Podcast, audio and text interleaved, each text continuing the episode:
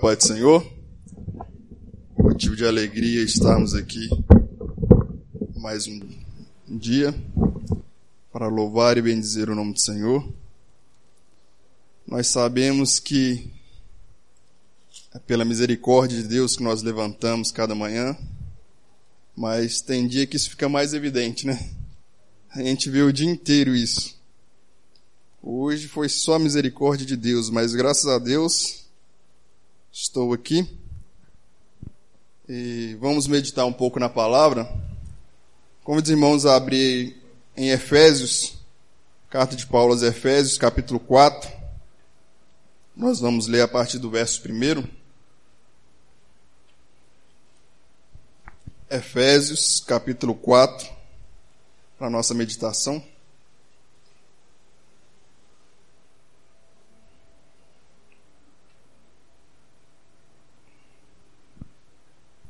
Para os irmãos acharem.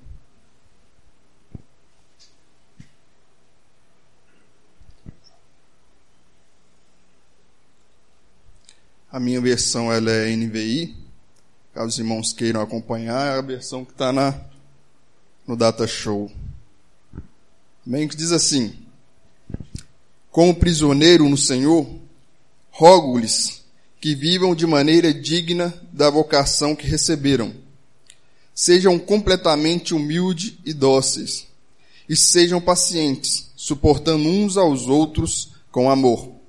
Façam todo o esforço para conservar a unidade do Espírito pelo vínculo da paz. Há um só corpo e um só Espírito, assim como a esperança para a qual foram chamados é uma só.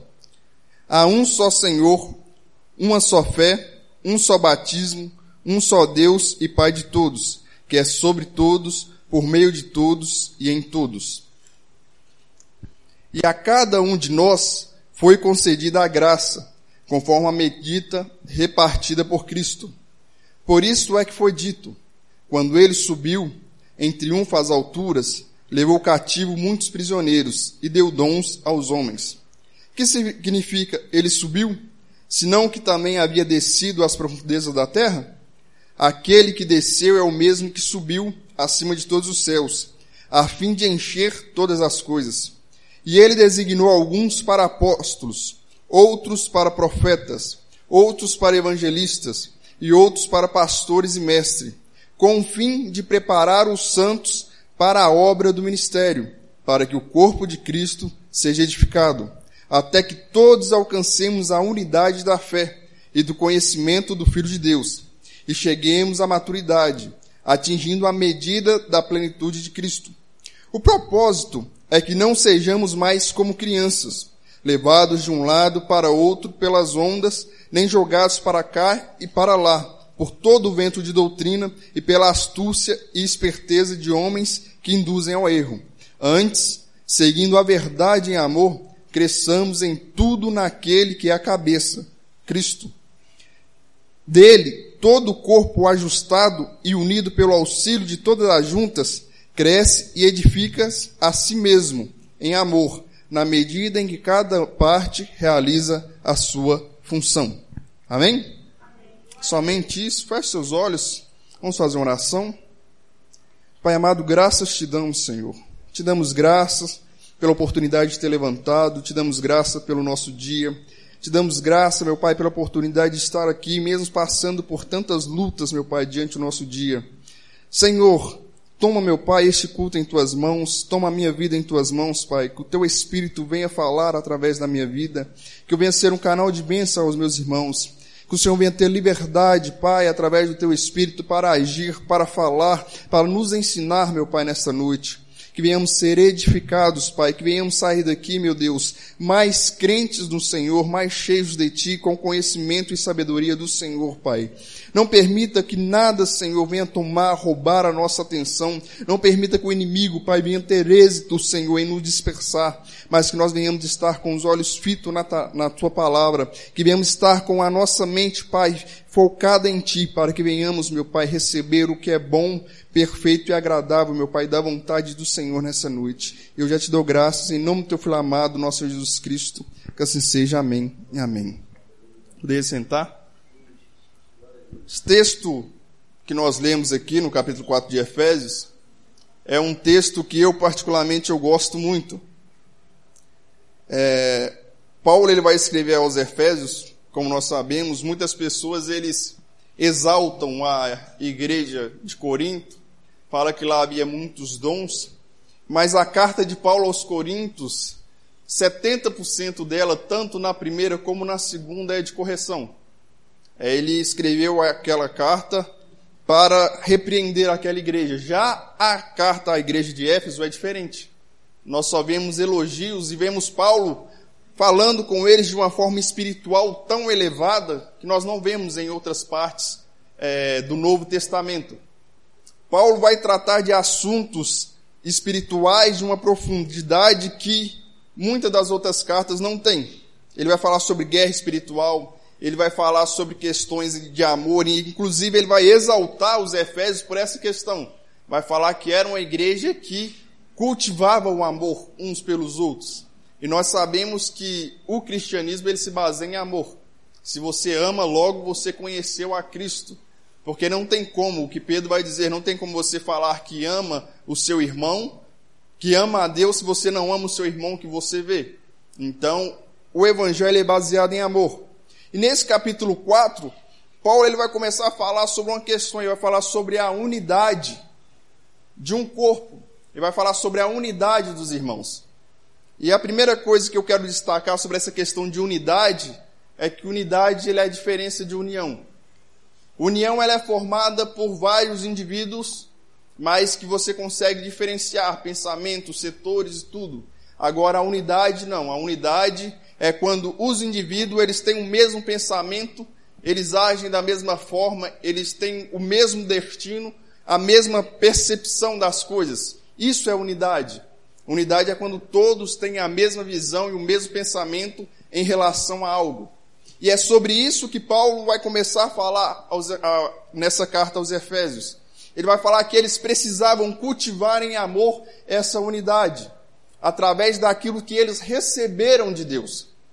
E ele vai exaltar aqui sobre a questão deles saberem que aquilo que eles receberam de Deus é necessário, é necessário que eles venham cultivar para que eles consigam promover, promover o amor e a paz. E é sobre isso que eu quero falar nessa noite. Porque muitas das vezes nós nos preocupamos, e hoje, no século 21, uma das dificuldades que as congregações têm é sobre o querer fazer a obra de Deus.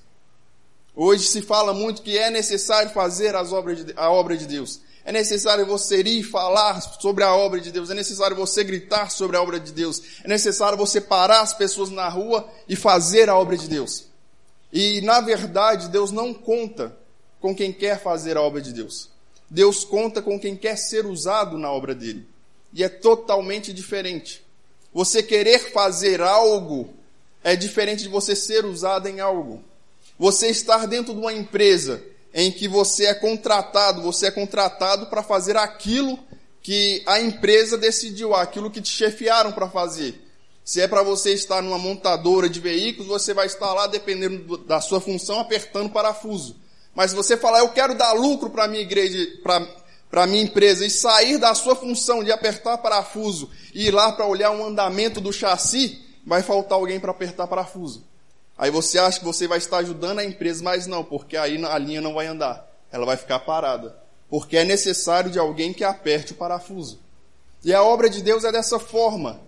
Quem decide quem faz o que na obra dele é o próprio Deus. Ele que decide quem evangeliza, ele que decide quem prega, ele que decide quem faz missão. E o nosso problema hoje é que nós queremos nos lançar e querer fazer a obra de Deus aí é quando nós começamos a fazer algumas coisas que trazem prejuízo para a obra de Deus. Se você for olhar no Antigo Testamento, não tem um sequer dos profetas que vai falar assim: Eu queria ser profeta. Não. Deus simplesmente chamou. Se você for ler no Antigo Testamento, o Senhor vai dizer que ele procurou um homem que estivesse na brecha. E ele não achou. O que o Deus estava dizendo? Eu procurei um que estivesse na posição certa. E ele não achou. Estar na posição certa é o que Paulo está dizendo aqui. que você precisa cuidar daquilo que você recebeu e que você tem que tratar disso e conservar isso para que haja um bom andamento do corpo. E hoje nós vemos pessoas que receberam é, um chamado ou o ministério dele é cantar, mas ele quer tomar conta de uma congregação. O ministério dele é de ensinar, mas não, aí ele quer tocar. O ministério da pessoa é pregar, mas não, ele quer ficar sentadinho no banco. E isso traz um mau funcionamento para o corpo. Porque o corpo, como nós lemos aqui, que cada um ajustado no seu devido lugar, ele edifica a si mesmo e traz um crescimento. E no Antigo Testamento nós vemos, temos casos de pessoas que, ao sair da sua posição, eles trouxeram prejuízo para si. Se você for analisar, temos os casos de Saul. Saul ele foi levantado para ser rei, para governar o povo de Israel. Mas em determinado momento ele está ali antes de ir para a batalha com o seu exército e eles estão esperando Samuel para poder vir fazer um sacrifício. Aí como Samuel demora, o que, é que Saul fala? Eu vou fazer o sacrifício. Ele vai lá, pega e oferece o sacrifício. E quando Samuel chega, ele fala: Por que você fez isso? essa não é a sua função. Você é líder de Israel, você não é sacerdote. E o papel de sacrificar a Deus era um, pra, um papel do sacerdote. Mas na visão dele, o que ele está fazendo? Eu estou ajudando. Mas até a boa vontade, se ela não for acompanhada de sabedoria, ela traz problemas. Imagina, nós temos, por exemplo, um pronto-socorro. Lá tem médicos que estão de plantão para receber vítimas. Imagina você, se você chega lá no, no hospital, uma pessoa que acidentou, está gravemente ferida, aí quando você vai procurar o um médico, cadê o médico? Ele não está lá, ele saiu para levar alguém em casa. Ele fez um ato com uma boa vontade, mas essa não é a função dele. A função dele é estar ali para receber quem chega para ser atendido. Aí uma vida morre porque um médico decidiu levar alguém em casa. Então nós vemos que quando nós saímos da posição mesmo tentando fazer o bem, nós atraímos erro. Nós atraímos consequência através das nossas atitudes. Nós temos também o caso do rei Uzias. Uzias foi um rei muito bom, mas lá em 2 Crônica, no capítulo 26, a Bíblia vai dizer que ele, quando ele ficou muito poderoso, ele se ensoberbeceu. E ele decidiu que eu vou entrar no templo, vou ir no lugar de queimar incenso e vou oferecer incenso ao Senhor. E o sacerdote falou com ele: essa não é a sua função, essa é a função do sacerdote. Mesmo ele ouvindo o sacerdote, ele rejeitou o conselho e foi lá oferecer incenso. O que aconteceu com ele? Ele ficou leproso.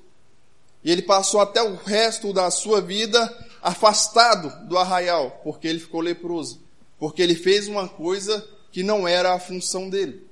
E dentro da congregação acontece muito isso às vezes, dentro das congregações hoje, no geral. Existem pessoas que eles querem se lançar na obra porque na cabeça deles eles necessitam fazer a obra de Deus.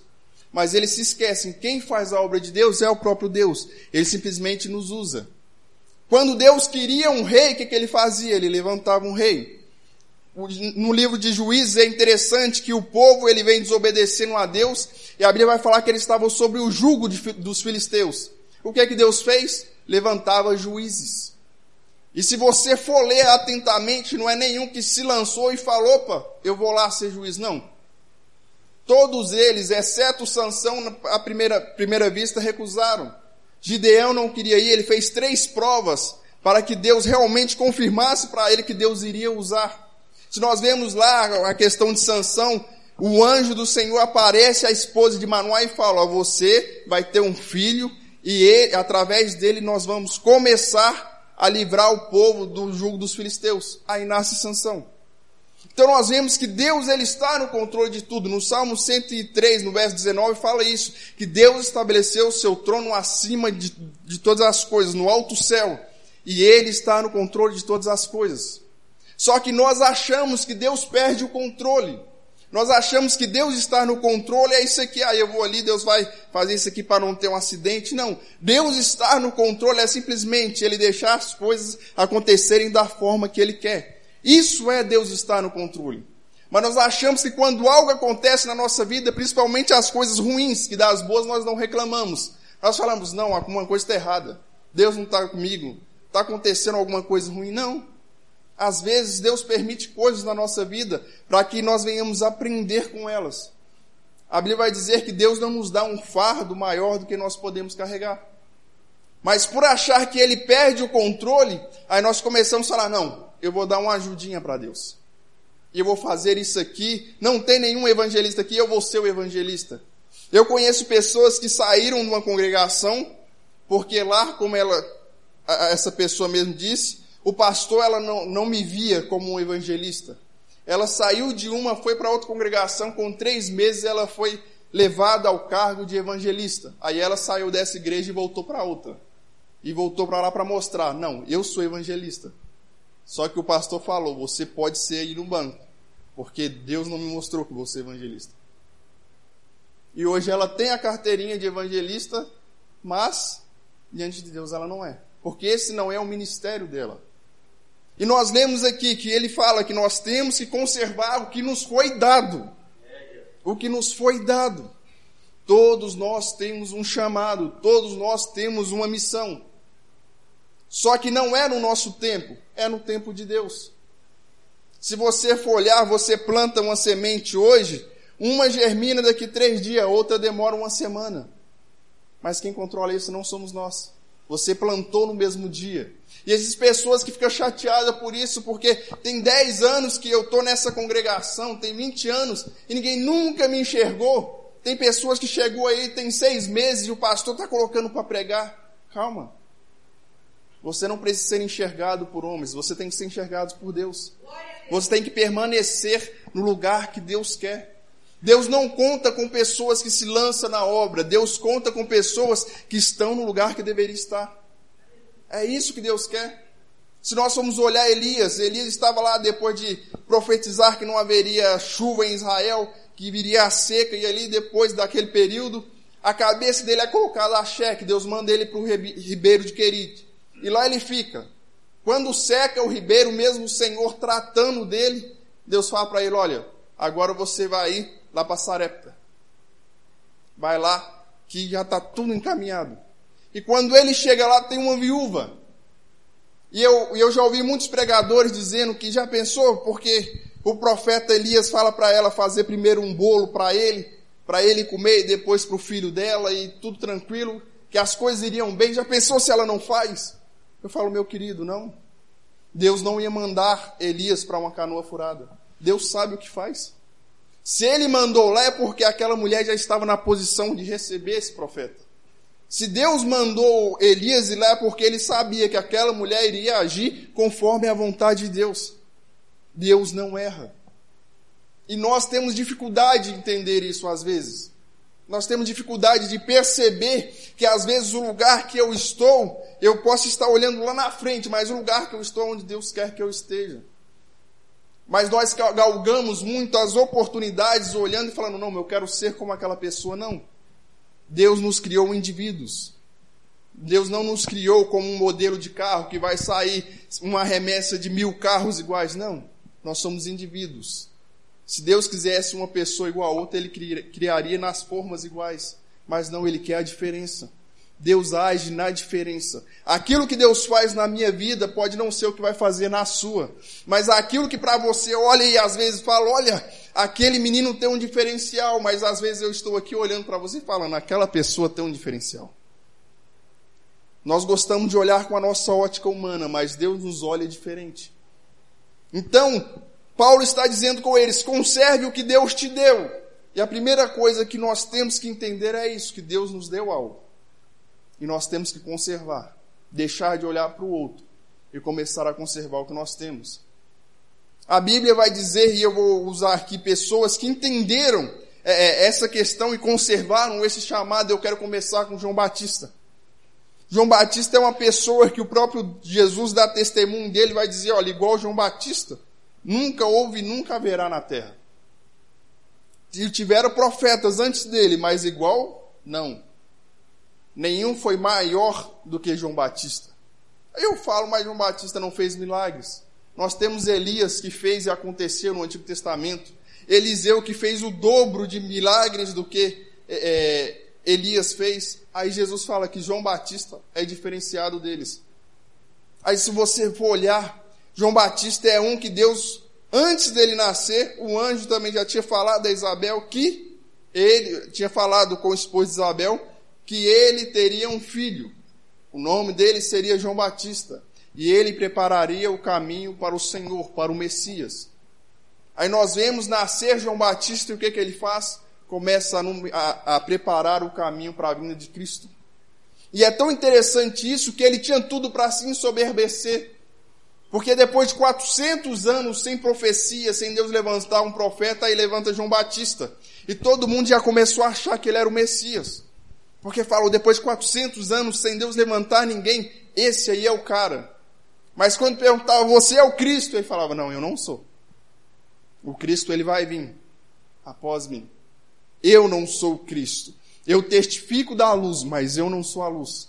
Ele tinha tudo para se engrandecer e começar a mandar, a fazer e acontecer, mas ele sabia da sua missão, que a sua missão era só preparar o caminho.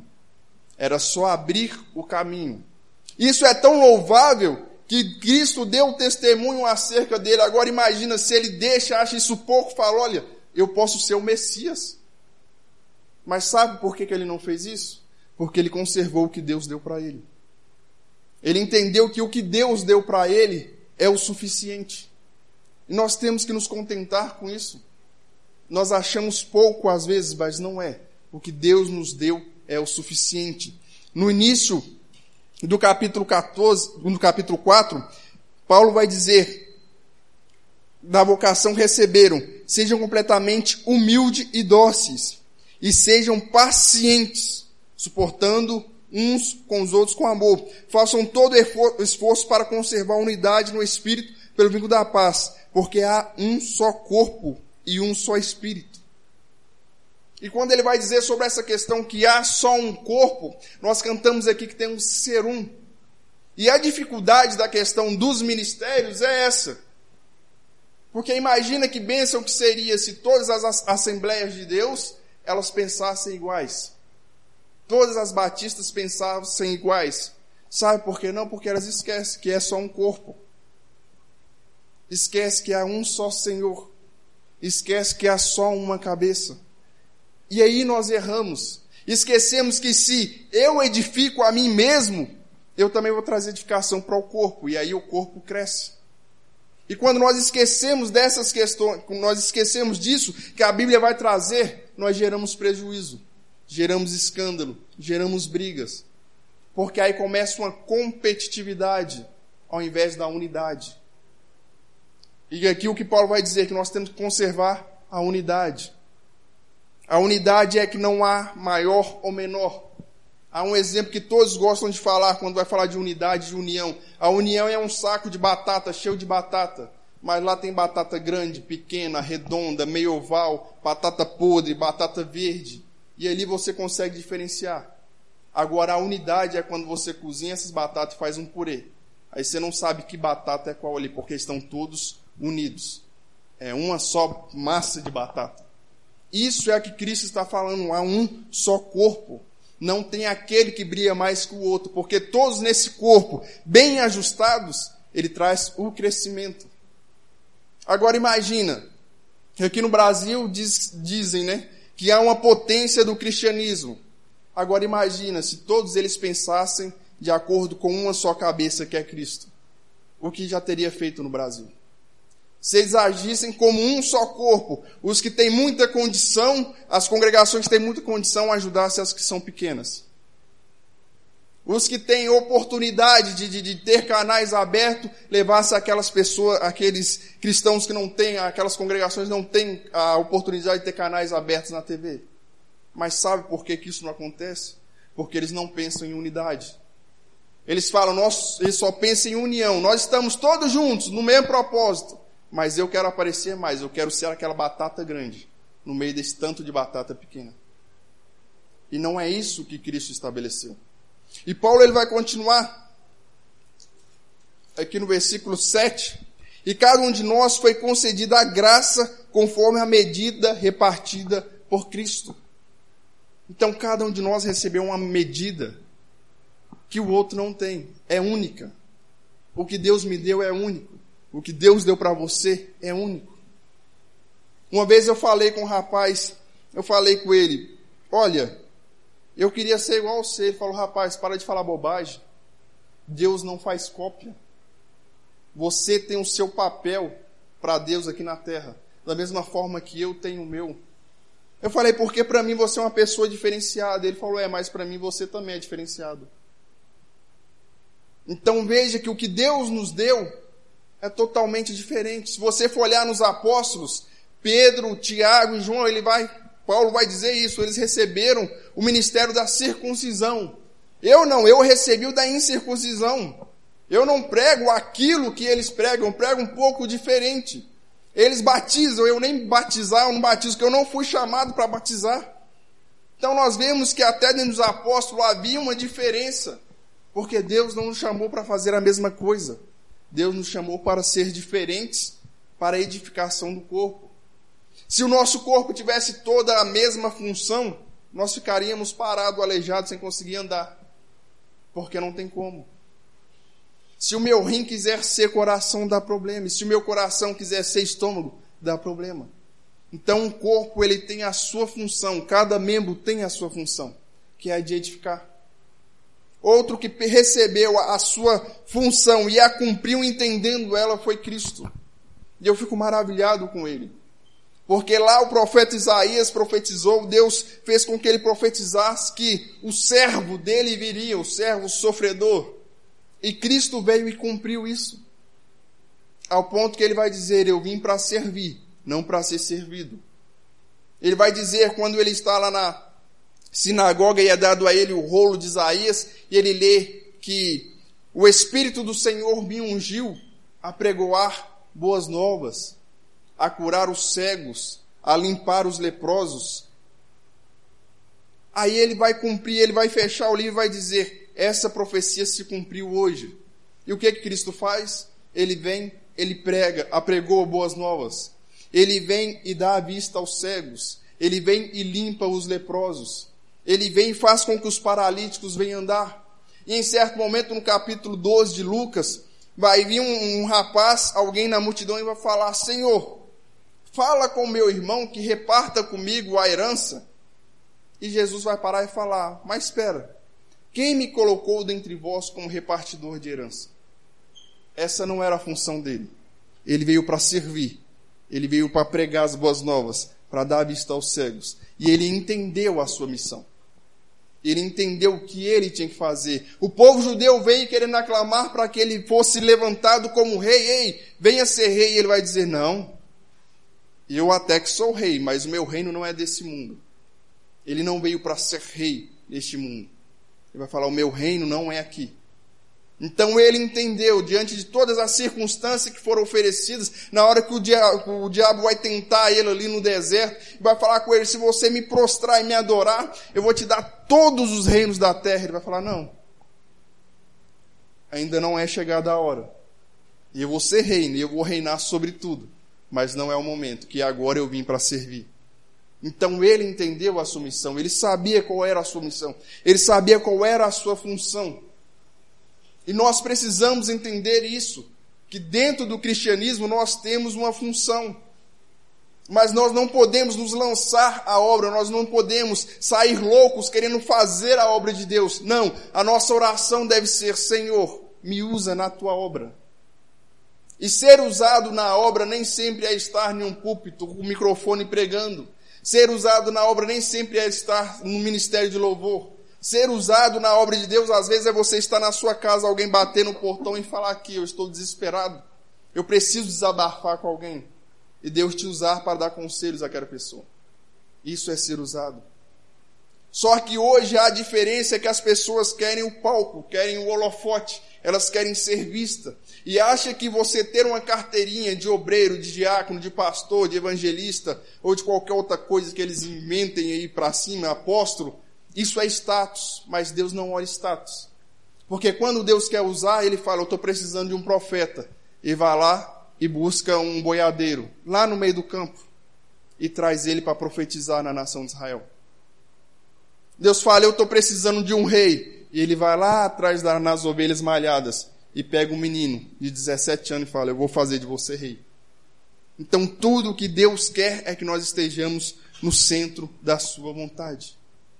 E é tão difícil para nós entender isso que às vezes nós procuramos coisas para fazer, eu preciso fazer isso para Deus. Eu acho que eu estou fazendo pouco.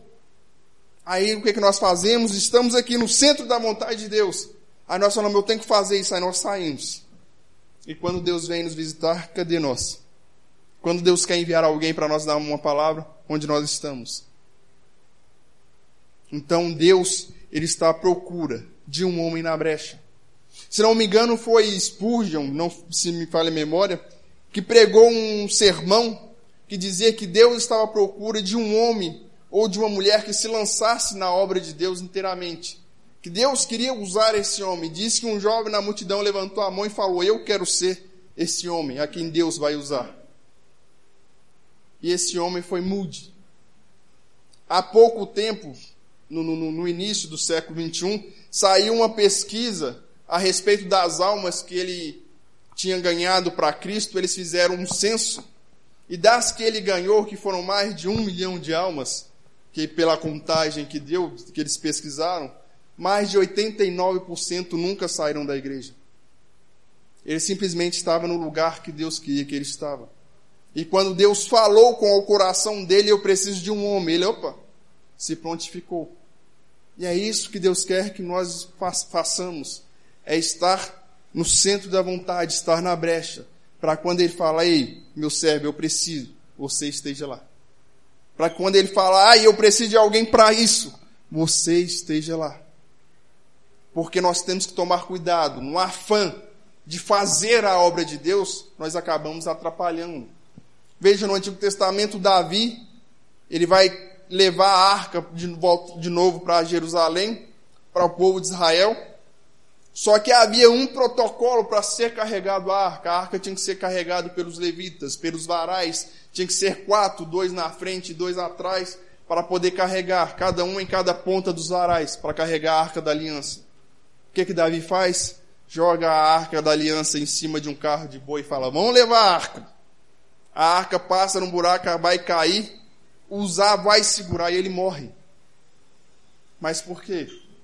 Porque eles queriam fazer a obra de Deus, mas não fizeram da forma que tem que ser feita, porque essa não era a função deles.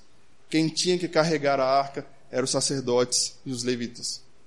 Então, mesmo querendo ajudar a Deus, entre aspas, às vezes nós mais atrapalhamos.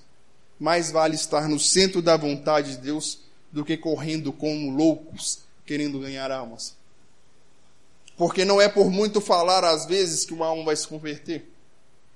Nós esquecemos, nós falamos, não, você tem que pregar mesmo, tem que falar. E as pessoas falam, Fernando, você prega para todo mundo? Eu falo, não.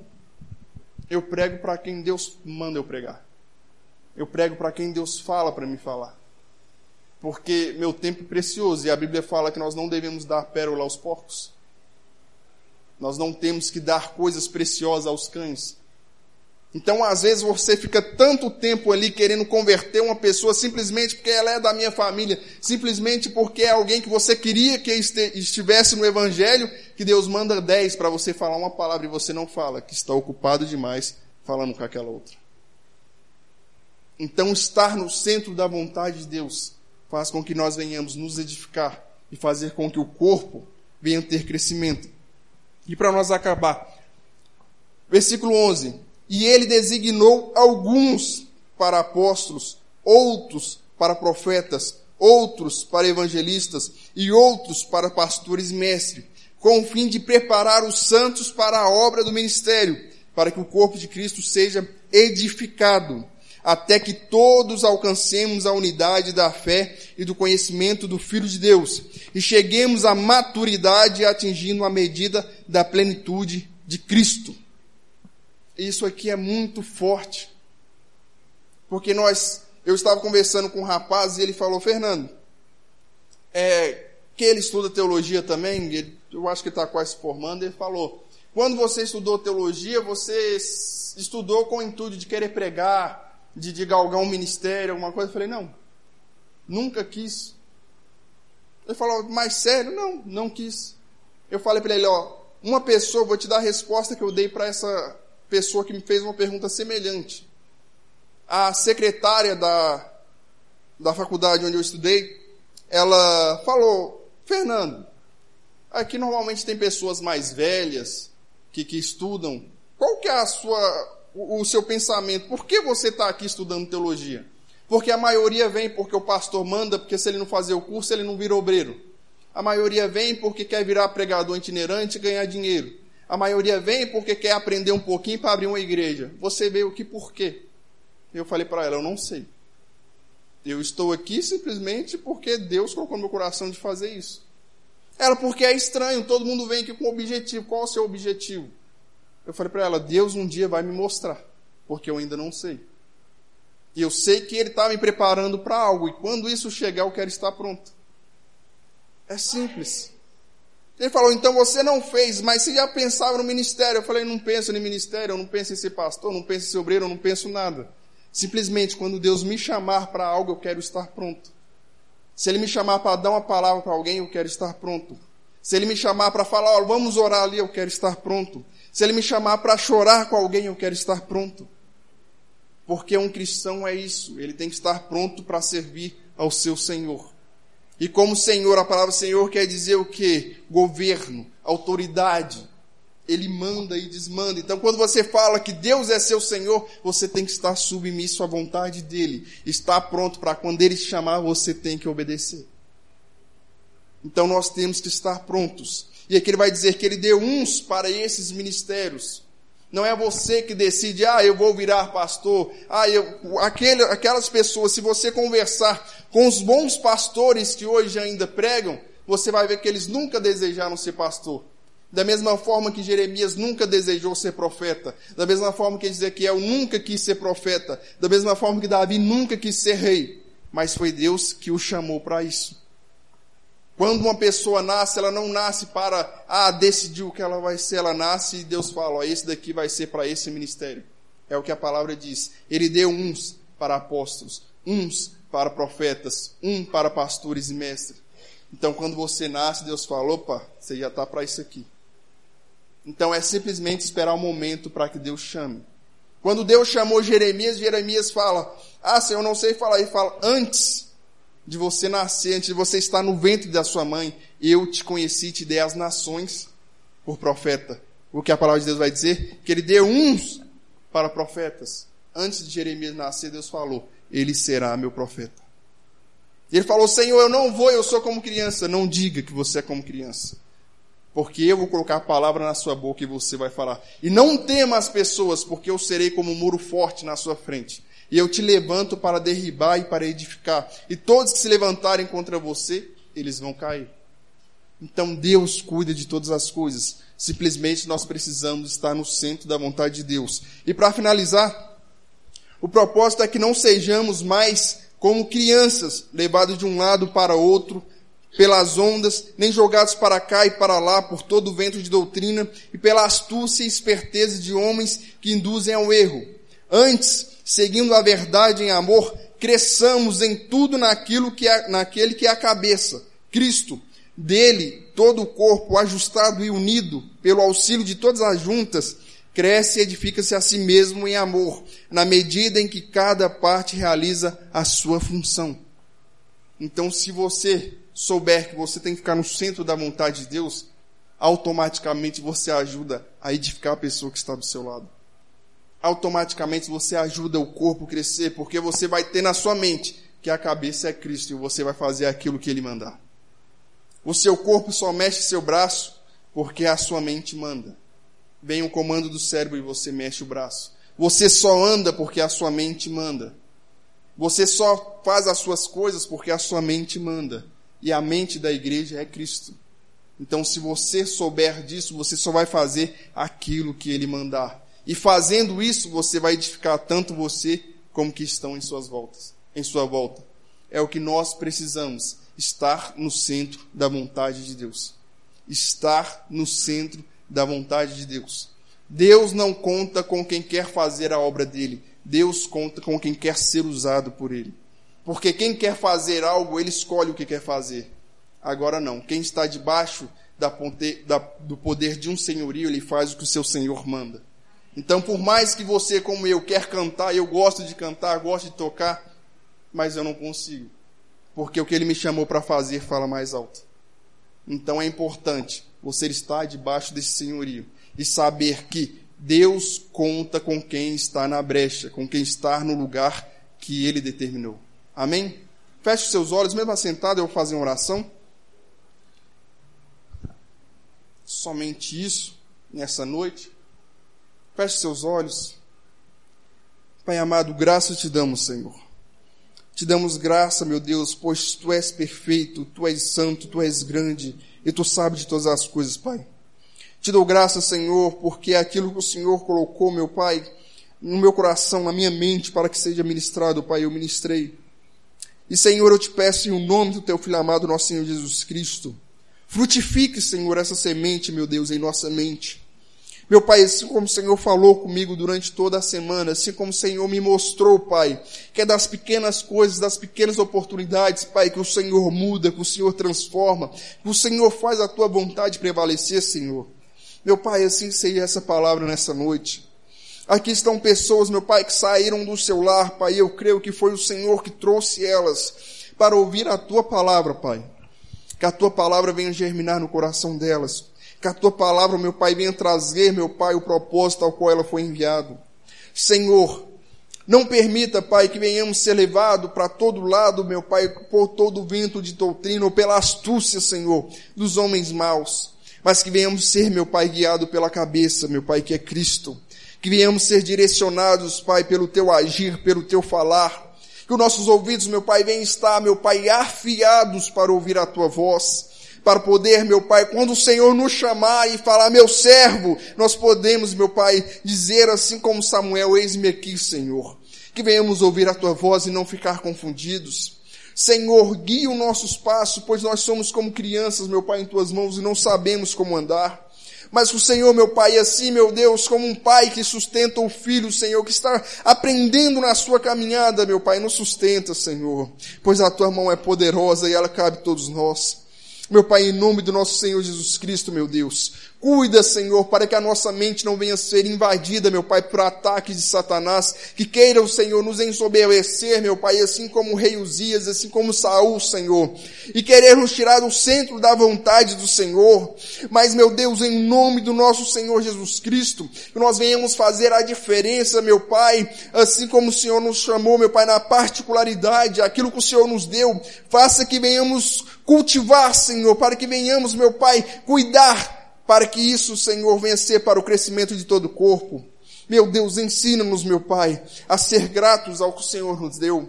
Ensina-nos, meu Pai, a nos contentar com o Senhor nos deu, entender que o que o Senhor nos deu é aquilo que nós podemos fazer com excelência. Não deixe que nossos olhos vaidosos, meu Pai, venham olhar para as pessoas e querer ser como elas, não. Mas que nós venhamos olhar para Ti, Senhor, para que o Senhor, meu Pai, venha ser o nosso exemplo. Pai, em nome do nosso Senhor Jesus Cristo, meu Deus, eu oro, Senhor, e que cada pessoa que aqui está, meu Pai, ela venha levar essa palavra, Senhor, ela venha estar germinando essa palavra durante a semana, meu Pai, e que ela venha entender, Senhor, que ela é importante para o Senhor, que ela é importante para o próximo, e que através dela, meu Pai, assim como o Senhor usou Mude, Senhor, você pode usar ela para fazer a diferença e impactar uma nação. Em nome do teu filho amado, eu te dou graças, Pai, pois sei que o Senhor está agindo no nosso meio, que o Senhor está falando conosco, meu Deus. Eu te dou graças, Pai, pois sei que a tua vontade é boa, perfeita e agradável. Então ensina-nos a ouvir a tua voz para que ela venha se cumprir em nós, meu Deus. É o que eu te peço e te dou graças. Em nome do teu filho amado, nosso Senhor Jesus Cristo, que assim seja. Amém e amém, Jesus.